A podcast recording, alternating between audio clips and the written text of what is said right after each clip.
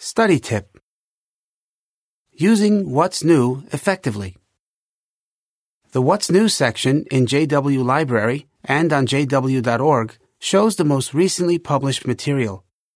How can you use this section to stay up to date? JW Library.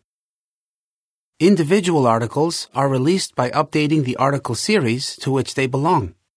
So when an article series appears in the What's New section, you can download the latest version of that series. Then you can read the new article that appears at the top of the list, which is sorted by date. Longer publications, such as magazines, may take more than one session to read entirely.